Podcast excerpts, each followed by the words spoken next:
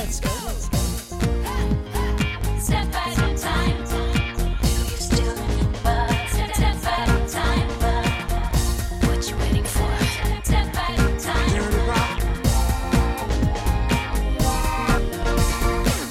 Bonjour à tous, on se retrouve aujourd'hui pour un jour pop un peu différent des autres, car certes, comme d'habitude, on va revenir sur la carrière, le parcours, les inspirations d'une artiste, mais cette fois avec l'artiste en question. Vous la connaissez peut-être pas encore, mais je suis sûr que vous allez l'adorer. Elle s'appelle Maëlle. Bonjour et bienvenue dans le jour pop. Bonjour, merci de m'accueillir. Alors je sais que tu es en pleine tournée promo, tu as des showcases, des tournages de clips, donc merci de m'accorder une petite vingtaine de minutes dans cette émission bah, qui t'est entièrement C'est trop cool, merci à toi. Merci de m'accueillir ici. Donc le podcast il s'appelle le jour pop car ensemble eh ben, on va revenir sur en l'occurrence plusieurs jours qui ont marqué ton parcours pour raconter ta carrière et aussi et surtout parler de ton nouvel album Fil rouge qui est dispo depuis aujourd'hui.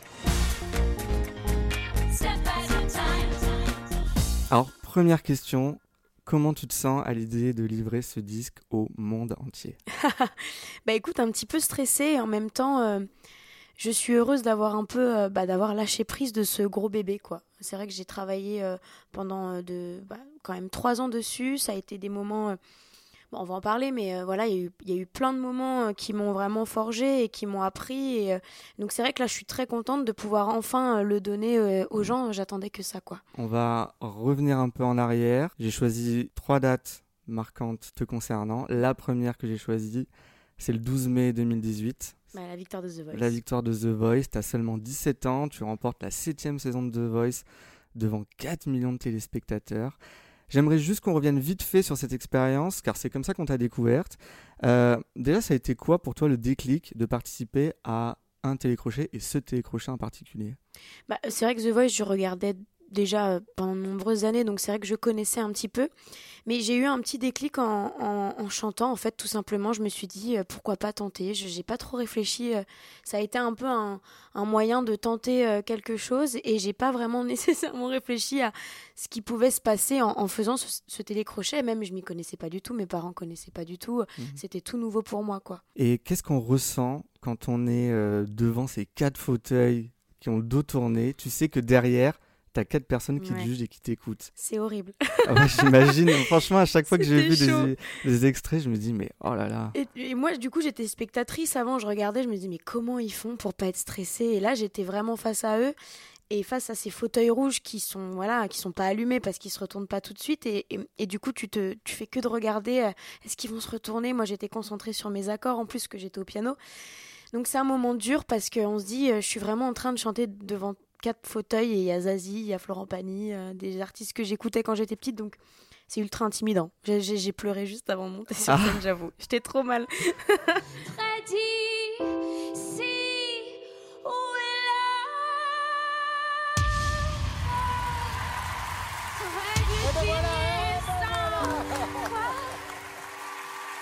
Juste toi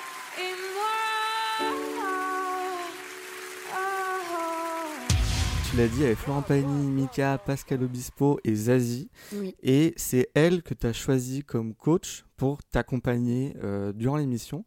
Est-ce qu'elle t'a appris des choses sur le métier? Clairement, oui. Déjà, je me suis. euh, déjà, j'aime beaucoup son travail, Azazi. C'est pour ça que je suis allée vraiment vers elle. Et, Mm. euh, et comme j'étais assez jeune, j'avais, j'avais besoin un peu un truc un peu maternel. C'était une nana.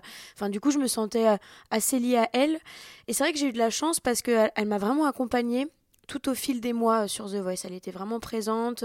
Comme j'étais assez jeune, j'avais pas beaucoup con- confiance en moi. J'étais vraiment presque intimidée d'être là, très- presque j'étais gênée d'être là. Donc, je, elle m'a aidé quand même à lâcher prise et à, m- et à me sentir quand même euh, bien dans mes baskets et à, et à m'affirmer plus sur scène et surtout à me parler euh, de l'après en fait, de parler de, de, de faire ses chansons, de composer, de, bien s'entourer. Elle a été vraiment un vrai soutien et, même après et même encore maintenant donc je la, je la remercie beaucoup. Le gagnant de la saison 7 de The Voice est une gagnante et c'est Maëlle Maëlle Avec 55,3% des votes devient la grande championne de cette septième édition.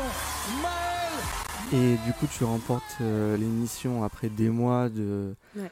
de show tous les samedis soirs. Qu'est-ce qui se passe le lendemain, le dimanche 13 mai, du coup? T'embarques directement dans un tourbillon pour sortir l'album ou t'as le temps de souffler et, euh, et tout se met en place plus lentement Je dis ça parce que moi, j'ai, euh, je suis un tout petit peu plus âgé que toi, et j'ai euh, l'image de la Starac à l'époque, avec, je me souviens, Jennifer, Nolwenn, les premières gagnantes qui, elles, l'album il sortait en trois mois, Ouais. toi tu l'as sorti en un an. Comment ça s'est passé l'après? Bah, écoute, je pense que j'ai eu de la chance parce que moi déjà c'était impossible que je sorte un album rapidement. Je savais, j'ai vraiment fait The Voice un peu pour, je prenais pas vraiment au sérieux. Enfin, je j'avais pas tilté que je- que j'aurais pu potentiellement gagner, donc je m'attendais pas à devoir à signer un contrat, à devoir sortir un album. Et en plus j'étais au, au lycée, je passais mon bac de français. Ouais, Donc ça a été un peu ça mon excuse en me disant euh, bah là je peux pas faire d'album, je suis au lycée, euh, là j'ai besoin de souffler, euh, je et ils ont compris et ils ont été à mon écoute et j'ai eu de la chance parce que normalement c'est vrai que c'est en quelques mois qu'on sort un Faut album. surfer sur faut, le- surfer sur sur, le- sur forcément truc, on est ouais. on est mis en lumière, il faut profiter de cette de cette lumière qui arrive mais euh, moi en tout cas je me sentais pas du tout mais pas du tout prête à le faire. Donc j'ai euh, j'arrêtais pas de dire bon bon on se rappelle plus tard, on verra plus tard et après j'ai rencontré Calogero et après on a travaillé sur cet album là. justement, c'est lui qui a composé, réalisé l'album, les chansons de l'album. Comment il est arrivé dans, dans l'histoire? Bah en fait, je l'ai rencontré à un, à un festival près de chez moi qui s'appelle les Nuits Bressanes. Et moi, Calogero, j'écoutais beaucoup de ses chansons quand j'étais Ouais. petite, donc j'étais vraiment euh, très admirative. Et en fait, on a pas mal discuté et, euh, et je lui ai parlé du fait qu'il fallait que je fasse un album, que je savais pas comment le construire, euh, qu'est-ce que je voulais raconter dans ces chansons-là. Et en fait, on- s'est dit pourquoi pas travailler ensemble. Lui, il, avait vraiment envie de me, de me coudre un album un petit peu sur mesure. Et, et c'est comme ça, en fait, que notre collaboration, elle a commencé, en fait. Et du coup, le 5 avril 2019, un autre jour pop pour toi. Mm. Tu sais ce que C'est la sortie de toutes les machines Exactement. Yes, bonne mémoire. Composé par Calogero, écrit par Zazie. Oui. Toutes les machines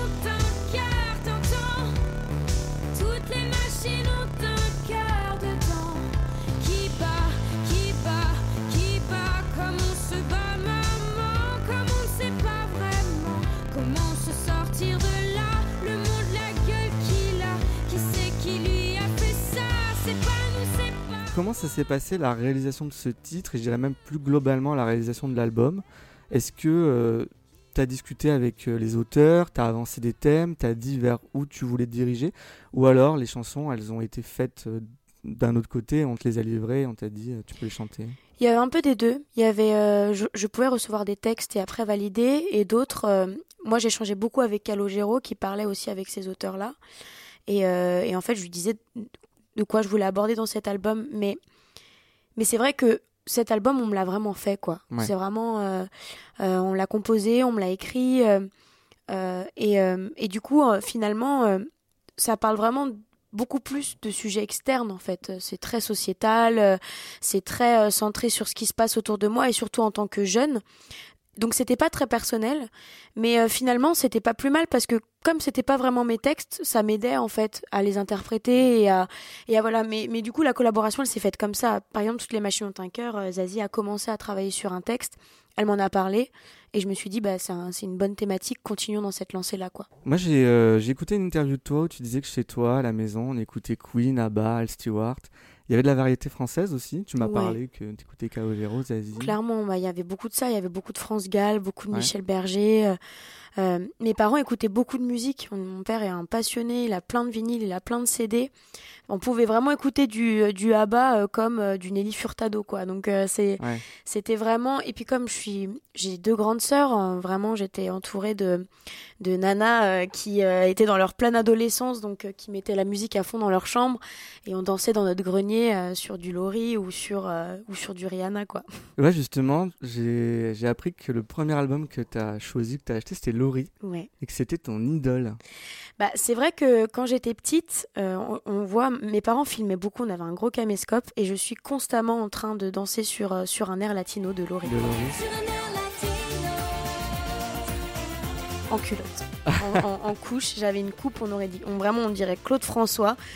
Et c'est vrai que Laurie, bah, elle m'a, elle m'a bercée quand, quand j'étais petite et je me souviens même, pour te donner une petite anecdote, j'avais mangé au McDo et à l'époque, tu sais, ils mettaient des petits cadeaux. À l'époque, c'était des CD ou des trucs Ouais. qui faisaient de la musique. De la musique, carrément. Et là, ouais. j'avais gagné un CD euh, qui montrait une chorégraphie de Laurie où elle l'apprenait et j'apprenais la choré avec Laurie sur ma télé, quoi. Et donc, c'est vrai que Laurie, euh, au-delà de ses chansons qui étaient vraiment euh, bah, qui était solaire. euh, Il y avait un truc, euh, c'était, c'était, c'était la jeunesse, tu vois. Bah, la nana, elle dansait, elle chantait. C'était vraiment une, bah, c'était une pop star, quoi, tu vois. Carrément, c'était euh, notre Britney euh, à nous. C'était hein. la Britney euh, française et, euh, et donc c'est vrai que Laurie, ben, elle m'a pas mal chamboulé autant que Kylie Minogue quoi. Kylie? Ah ouais. Je te jure. Parce y a que, je des vidéos. c'était pas ta génération, Kylie. Si, mes, mes, mes sœurs, ma mère, franchement, euh, You never see me again. Ah non, c'est pas elle. Bah non. Ah non. Cry for You, September. Oui, c'est ça, voilà. Et attends, là, il y a une chanson de Kylie Minogue où je dansais dessus tout le temps. Comment elle s'appelle? C'est sa plus connue. Ouais, c'est ça, voilà. la, la. Bah là, vraiment, j'étais en slip. Il y a vraiment une vidéo de moi, vraiment tout le temps en slip, en train de danser sur des chansons comme ça. C'est terrible. C'est qui ta Laurie de 2023, si t'en as une Ah ah Celle qui te fait chanter en culotte. Oh my god. Bonne question.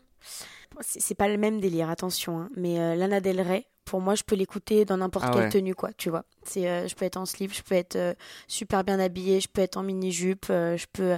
Elle me fait passer par des émotions et pour moi, c'est vraiment une, c'est vraiment une, une star de la chanson, quoi.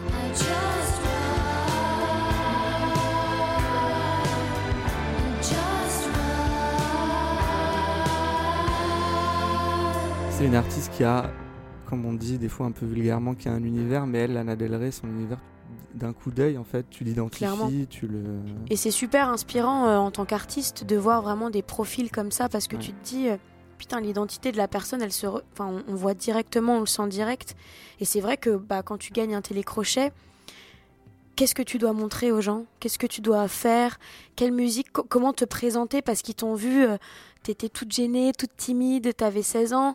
Là maintenant.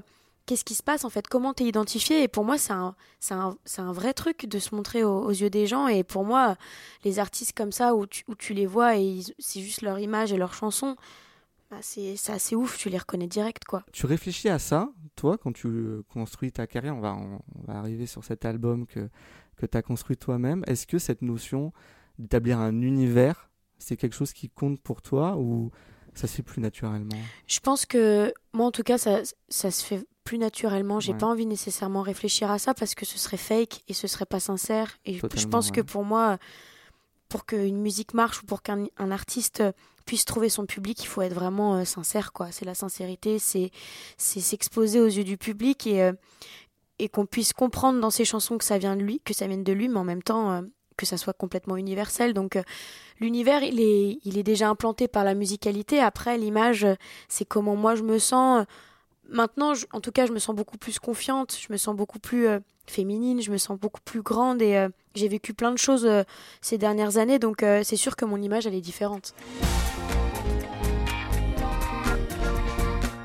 On va revenir au présent avec un autre jour pop qui est assez facile, 29 septembre 2023. la sortie de Fil Rouge. Fil rouge, justement, est-ce que tu peux nous expliquer le titre de ton album? Oui, bah, Fil Rouge, ça a été. euh, bah, déjà, ça résonne comme le fil d'Ariane, le fil conducteur, le fil guide un petit peu. Et euh, comment moi je me suis sentie ces trois dernières années, euh, c'était déjà, je voulais composer et écrire mes chansons. Je voulais que ça soit un album beaucoup plus personnel. Et en fait, quand j'ai commencé à coudre cet album, hein, c'est le cas de le dire, bah en fait, ce guide pour moi, c'était vraiment trouver ma liberté. Et, euh, et c'est pour ça que je l'ai appelé fil rouge en fait. C'est vraiment trouver mon chemin euh, à travers ce labyrinthe euh, de plein de chemins différents. C'est-à-dire que quand tu commences à faire de la musique, tu as plein d'opportunités qui arrivent, mais laquelle faut trouver, Ouais. laquelle faut, laquelle est la mieux, comment s'entourer. Et c'est vrai que bah ce fil rouge, il m'a aidé euh, à me dire que c'était de trouver ma liberté et suivre mon intuition. Bah ça m'a aidé et je trouvais que c'était un beau titre d'album pour présenter, euh, bah, pour présenter ce projet quoi. Alors moi j'ai eu la chance de l'écouter en avant-première et je te cache pas qu'il tourne en boucle depuis deux semaines. Ah c'est cool. Moi, ce que j'adore, c'est les textes. Je les trouve euh, hyper bons, mais je trouve qu'ils arrivent très bien à jongler entre euh, des thèmes très personnels et très universels aussi.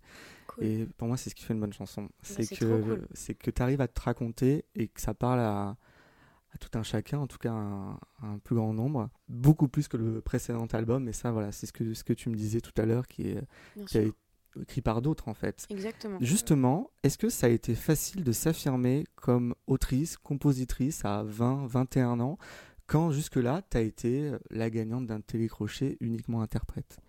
Ça a été dur, en vrai. J'imagine. Euh, parce que c'est vrai que On- Bah moi, je suis une femme, euh, je suis une jeune femme de 20 ans euh, et euh, l'entourage que j'avais, c'était beaucoup des hommes, beaucoup plus âgés que moi et, euh, et c'est vrai que malheureusement, l'image du télécrochet et comme j'étais interprète, bah ça donne une image euh, bah elle sait pas faire de chansons, Mhm. on n'a pas trop confiance en elle, on sait pas ce qu'elle vaut en fait. T'es juste une voice. T'es juste une, juste une voice, c'est exactement ça. Et moi, ça me frustrait beaucoup. Ça me, ça m'impactait parce que je savais que moi, j'aimais beaucoup composer. Je fais de la musique depuis que je suis toute petite, mais j'ai pas lâché l'affaire. Euh, je- j'avais pas du tout envie de me laisser marcher dessus. Donc j'ai persévéré, j'ai persévéré. Je continuais à aller en studio. Je me suis entourée de, mon équipe. Et, euh, et ça a tenu euh, bon et, euh, et maintenant je voilà je sors cet album qui est le mien et, et j'ai eu mon père ce matin en plus au téléphone pour qu'il me dise bravo pour la sortie de cet album, je suis vraiment fière de toi parce que ça a tellement été dur parce que personne n'écoutait de, de base quoi. Vraiment, j'étais toute seule dans mon bateau et là il y a plein de gens sur mon bateau avec moi et, et c'est cool quoi. Et, c'est, et je me sens euh, légitime enfin un petit peu, tu vois. Enfin. Ouais. Moi, je trouve que c'est un album qui est intime, qui est mélancolique. Et j'adore la pochette parce que je trouve qu'elle re- elle retranscrit totalement l'univers, en tout cas justement, qu'on disait de cet album. Euh, pour la décrire, on te voit allongé sur un lit, t'as un téléphone décroché à tes côtés, des mouchoirs froissés qui ont peut-être séché des larmes C'est ça. et une pizza entamée au sol. Alors je sais pas quel sera le thème de ton mariage, mais le thème de ta pochette, pour moi, c'est un peu fin de soirée et vague à l'âme. Je sais Et- pas si. euh, Exactement, c'est ce que je voulais représenter parce que quand j'ai fait cet album, bah, j'ai, je l'ai commencé, j'étais amoureuse, euh, je l'ai, ouais, j'étais au milieu, j'étais amoureuse, mais en même temps c'était très difficile et à la fin, bon, bah, j'étais plus amoureuse. Donc il y a eu des moments où il y a eu des soirées qui ont été euh, difficiles et, et je suis beaucoup sortie aussi, j'ai beaucoup fait la fête, j'ai beaucoup rencontré de gens. Euh, je me suis découverte aussi euh, bah, dans ma sensualité et, euh, et en tant que femme et, euh, et c'est vrai que pour moi, euh, fil rouge, ça représentait moi un peu pensif sur mon lit, qui rentre de soirée mais qui a quand même pleuré la veille et qui a pas fini sa pizza quoi. Pour revenir vite fait à Zazie, elle a une chanson que j'aime énormément. Je sais pas si tu la connais, elle s'appelle Sur toi. Et elle chante On n'écrit pas la chance qu'on a, pas de chanson d'amour quand on en a. Est-ce que tu penses aussi Ouais. que les chagrins d'amour, c'est une très grande source d'inspiration Mais complètement. C'est ça qui est malheureux parce que moi j'ai pas écrit pendant que j'étais amoureuse. Enfin j'ai pas écrit vraiment en mode euh, Ah, bah, je suis amoureuse, je l'aime. J'ai pas fait une déclaration dans mes chansons. Alors que par contre quand c'était terminé, ben, on l'a- bien su quoi. Mais c'est dur d'écrire quand on est heureux. Moi je sais que je sais que j'arrive plus à écrire quand je suis dans une vague euh, mélancolique et nostalgique et euh, c'est ces moments-là qui me font euh, qui me font prendre la plume plus facilement quoi. Justement, il y a une chanson dans l'album qui s'appelle Le Bonheur, Ouais. que j'aime beaucoup, qui est assez pessimiste en fait quand je l'ai vue. Complètement. Mais euh, Mais tu chantes, euh, tu chantes euh, Suis-je folle de l'éviter de peur qu'il vienne à s'échapper? Est-ce que des fois, tu as trop peur d'être heureuse?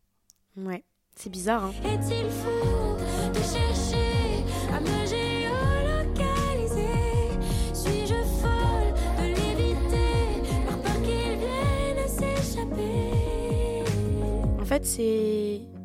Et depuis petite, je suis comme ça en me disant euh, euh, ne rigole pas trop, tu vas sûrement pleurer dans la journée. Je sais pas pourquoi, je sais il y a- il y a dû se passer quelque chose dans ma vie pour que. De toute façon, je vais faire un gros travail sur moi. Ça, Il y a tellement de choses, mon Dieu.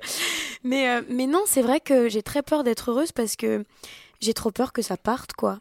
Et, euh, et en fait, euh, je suis un peu pessimiste dans le sens où je me dis forcément il va partir, il, va pas pouvoir rester et euh, la vie n'est pas un long fleuve tranquille quoi. Le bonheur parle de ça et, et j'avais besoin d'en parler dans une de mes chansons parce que c'est une, une crainte un peu qui est aussi commune à certaines personnes. J'en ai parlé à pas mal de gens qui m'ont dit moi, aussi j'ai hein. moi aussi j'ai cette peur là. Mm. Donc c'est donc ça me fait extrêmement plaisir de, de ne pas me savoir seule dans cette non, tu situation. pas seul. Moi, un titre que j'adore, c'est c'est ma tune, c'est Flash, le premier single. Est-ce que c'est un titre qui est important pour toi Ah ouais, dans c'est l'album mon ou... C'est un titre qui est important parce que c'est un des premiers que j'ai fait. Donc euh, dans l'histoire de ma vie de compositrice, autrice, euh, je trouve qu'elle a du sens. Et au-delà de ça, c'est mon grand retour après euh, trois années.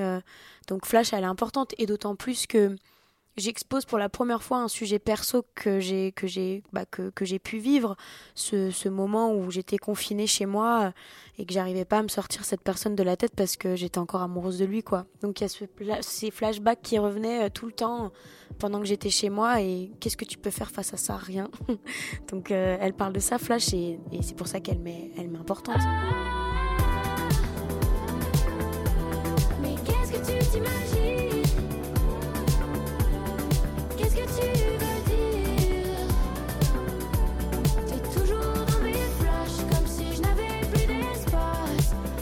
Dans la tracklist de l'album, il y avait euh, il y a une chanson qui est juste avant, qui s'appelle Toi, Ouais. où tu m'arrêtes, hein, mais j'ai l'impression que tu racontes euh, un deuil de relation qui est, qui est difficile à faire.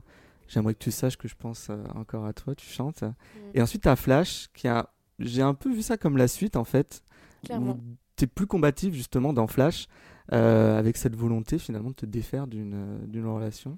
Tu l'as construit Franchement, ça fait plaisir parce que je l'ai réfléchi comme ça. Ah, Donc c'est trop cool. Ça fait plaisir. Merci beaucoup. Mais oui, en fait, toi, c'est vraiment bah, le, Elles font le vraiment moment écho. tragique, euh, Ouais. le moment tragique qui est dur. Je l'ai écrite euh, même quand je l'ai enregistrée, que je chantais dessus. J'avais toujours euh, la, la gorge un peu nouée parce que voilà, c'est vraiment faire le deuil de cette relation, mais finalement, j'arrive pas à le faire parce que je le dis vraiment, que je pense encore à cette personne-là. Et Flash, elle arrive. Bon bah, il est toujours là, mais let's go meuf. Arrête, Voilà. ça suffit maintenant.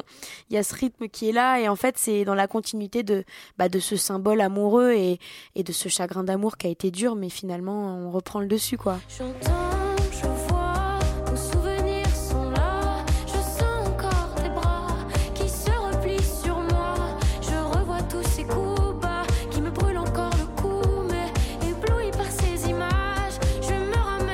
Dans un autre style, une chanson que j'aime beaucoup qui s'appelle La Flemme. Oui. Je me suis reconnu dedans, encore une fois. Est-ce que, généralement, tu penses qu'on est devenu plus flemmard aujourd'hui? Je pense que oui, et en plus, euh, c'est bête, hein, et je vais avoir vraiment l'air euh, tr- ultra chiante de dire ça, mais honnêtement, euh, genre vraiment, je suis très souvent sur mon téléphone et je me rends compte que mon portable me rend flemmarde parce que je vais être chez moi, sur TikTok, sur Instagram, et je vais pas nécessairement faire ce que je dois faire parce que je suis dans mon lit, je suis posée. C'est difficile de sortir C'est TikTok. trop dur. C'est ultra dur. Ouais. Et avant, j'étais en mode, j'ai- TikTok que depuis peu. Donc, euh, je comprends ce que les gens disaient, oui, c'est addictif et tout. Et j'étais en mode, mais ils ont sérieux, les gens. euh, La même. votre- C'est affreux, hein. C'est affreux. Et une fois que t'es dedans, mais c'est comme un truc. euh, et c'est. Ça me rend très triste parce que des fois, je me dis, allez, je vais faire ça. Et je suis là en train de scroller. Et T'as pas vu qu'il s'est passé 20 minutes. voilà, c'est c'est ça. C'est ça qui est terrible. Et après, tu vois ton, ton temps d'écran et tu te dis, t'es une énorme malade. On est tous pareils, je te rassure. bah justement, sur les réseaux sociaux, j'ai vu que sur Insta, t'as dit que ton titre préféré de l'album, c'était Ouvrir les yeux. ouais. Tu peux m'en parler un peu? Bah, ouvrir les yeux, c'est euh, c'est un titre déjà. euh, je l'ai écrit quand euh, quand je voilà, je- j'étais dans ma période de, de célibat. je, je, je sortais, j'avais envie de m'amuser et et du coup ouvrir les yeux, je trouve qu'il y a ce rythme un peu euh, un peu euh, mystérieux. Il y a un truc qui est assez dansant. Et euh, ça me faisait plaisir de, faire une chanson qui, parle un peu voilà de ouvertement du fait que bah voilà je, je- j'essaie d'oublier une personne par d'autres j'essaie de, m'amuser aussi et j'avais envie de, ramener un peu ce cet univers de nuit donc je trouve qu'elle a du sens et elle est c'est une de mes préf j'avoue je l'adore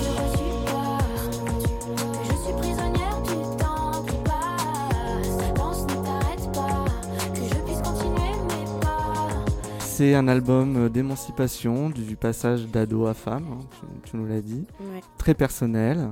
Est-ce que du coup, tu m'autorises à dire que c'est peut-être ça le vrai premier album de Maëlle? Ouais je pense en fait je dirais le, le- je dirais le, le vrai accouchement en quelque sorte tu vois Ouais. parce que je l'ai fait, je l'ai cousu, je l'ai, je, je l'ai, je l'ai vraiment senti cet album. Vraiment, il y a eu des moments qui ont été ultra durs, ultra compliqués parce que j'étais, j'étais, euh, voilà, à me battre pour ces chansons et à me dire, mais faites-moi confiance, je pense que je peux faire ces chansons-là. Et, euh, et du coup, c'est vrai que bah, de le faire, euh, bah, c'est vraiment le premier accouchement, donc je pense qu'on peut le dire. Hon- Honnêtement, je le ressens un peu comme ça. Alors dans mon podcast, j'ai raconté les parcours très variés de femmes dans la musique des années 80 aujourd'hui. J'aimerais avoir ton point de vue sur ce qu'est être une jeune femme, en, en l'occurrence dans l'industrie en 2023. Comment tu le vis? Écoute, euh, parfois c'est c'est cool parce qu'en plus je trouve que maintenant il y a une liberté euh, de parole de la femme qui est vraiment cool et surtout que moi je suis entourée d'artistes comme Pomme, comme Angèle, comme Clara Luciani, comme Juliette Armanet, euh, comme Yoa, euh, comme enfin Alice et moi, c'est des femmes qui font elles-mêmes leurs chansons. Mm. Leslie Medina, pareil, qui on monte nos labels, on écrit. Enfin, je trouve qu'on est. Qu'en tout cas, il y a une, une force qui. donne Enfin, moi, en tout cas, ça m'a donné envie parce qu'elles m'ont donné de la force, ces meufs. Et, euh, et parfois, c'est dur parce qu'on est entouré de. C'est un milieu pas facile. hein. On est entouré de plein de gens euh, qui, qui, sont, qui ont aussi de l'expérience, mais pas nécessairement la science infuse. Donc il faut aussi se faire confiance, mais en même temps écouter les autres. Et je pense que être une femme euh, en 2023, et surtout dans le milieu de la musique, c'est dur, parce qu'il y a encore beaucoup de retard et beaucoup de choses qui s'y passent qui sont qui sont pas faciles. Euh, moi, je, je, me souviens euh, quand j'étais en studio et que un homme m'avait dit ah, dis donc je pensais toi que tu je pensais que toi tu regardais tes ongles quand tu faisais de la musique et pas que tu composais que t'écrivais j'étais en mode mais quel bâtard qui me dit ça? Je, je je veux pas entendre ça je veux Ouais. je veux pas entendre ça je veux plus entendre ça et euh, et je pense que maintenant euh, j'espère qu'on qu'il y aura plus ce genre de de, de comportement là parce que je veux plus en- enfin je veux pas entendre ça ça c'est mort vraiment Tu parlais par exemple de Juliette Armalet, moi un truc qui m'a choqué cet été, c'est l'histoire avec euh, Ah ouais, la chanson de Sardou, ah ouais. euh, quand elle a dit qu'elle aimait pas les lacs du Connemara, elle a juste dit qu'elle aimait pas une chanson de. Michel Sardou. Tu penses qu'on aurait traité un homme comme ça, médiatiquement? Ça m'étonne pas. Parfois, ça peut être maladroit, ça peut être peut-être mal amené, mais je pense que si un homme nous l'avait fait, je pense pas que ça, ça serait passé comme ça. C'est comme là, par exemple, je donne un, un exemple qui n'a rien à voir. Squeezie au, G- au GP Explorer, par exemple, euh, il y a une, une, une femme qui s'appelle Manon qui est rentrée dans un des conducteurs et Ouais, malheureusement, ça, ça, ça, ça a arrêté la course pour le conducteur et elle. Elle s'est pris une vague de haine, mais monumentale. Et, euh, et une vague sexiste, mais vraiment des messages en mode bah ouais, la meuf qui sait pas conduire. Mm. Et ça, euh, je me dis, putain, si ça avait été un mec, je suis sûre qu'on n'aurait pas dit, on- elle, elle s'en serait moins pris, quoi. Donc, euh, donc c'est dur, c'est dur d'être une nana, et mais on le, mais on le sait, je pense. Là, tu es en pleine promo de l'album, donc je te remercie de m'avoir consacré du temps. Merci à toi. Je vais terminer avec un dernier jour pop, le 20 mars 2024. Oui. Ton concert à la Cigale, c'est une date parisienne, c'est toujours important. Euh, tu vas quand même être en tournée avant. Je parle pour les provinciaux comme moi qui voudraient te voir. Euh, je précise que du coup, tu m'arrêtes, mais tu n'avais pas pu faire de tournée pour le premier album, pandémie, Covid oblige. Ouais. Donc, tu as déjà fait euh, pas mal euh, de, de plateaux radio euh, partout en France. Euh, tu l'appréhendes comment, cette première vraie scène? Honnêtement, là, je, je, j'étais très stressée parce que je me suis dit, waouh, j'ai jamais fait ça. Mais en même temps, il y a une excitation qui se crée parce que j'étais frustrée de pas être partie en tournée. Mais d'un côté, je pense que c'était pas le bon moment pour moi. Là, j'arrive avec un deuxième album que j'ai fait. Ouais. Donc, en termes pour, pour défendre ces chansons, je pense que il y a que moi qui les connais par cœur à ce point-là, ces chansons, parce que je les ai faites. Mais en tout cas, euh, la tournée fil rouge, je l'attends. En plus, j'ai commencé vraiment à travailler. J'étais en résidence avec mes musiciens. On est en train de parler euh, de lumière. J'ai plein d'idées. J'ai fait tout mon mood board euh, pour la scénographie. Moi qui fais de la danse aussi, j'ai envie de, de lier au mouvement. Donc, je suis très, très excitée, honnêtement. Mais je suis très stressée parce que je ne sais pas du tout comment ça va se passer. Ça va être la première fois que des gens vont venir à mon concert en mon nom pour mes chansons. Déjà ça, je me dis what the, what the fuck. Mais, euh, mais non, franchement, je, je- j'ai, j'ai, tr- j'ai très hâte. C'est, une excitation euh, supplémentaire avec tout ce qui m'arrive, quoi. Il y a Laurie dans ton moodboard C'est possible. C'est possible.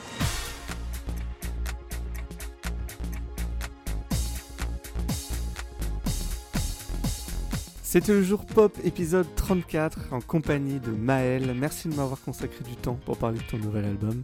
Je te souhaite plein de belles choses avec ce disque. Merci beaucoup. Allez streamer et acheter Fil Rouge parce que c'est vraiment un petit bijou. C'est gentil. Et euh, je te dis bah, à bientôt euh, sur les routes pour ta tournée. Bah, à bientôt avec plaisir et merci pour ta bienveillance. C'était vraiment cool. Merci. Merci à vous qui nous avez écoutés, qui êtes aussi euh, fidèles au jour pop. Vous êtes de plus en plus nombreux. C'est génial. Et si vous avez envie qu'on discute ensemble, eh ben, rendez-vous sur Instagram, Twitter et TikTok. C'est le jour pop partout. Et si ça vous a vraiment super plu, eh ben, n'hésitez pas à aller mettre une jolie note au jour pop Apple Podcast et Spotify pour faire encore plus décoller l'émission. Je vous donne rendez-vous très vite pour un nouveau jour pop. D'ici là, prenez soin de vous et moi je vous dis à bientôt.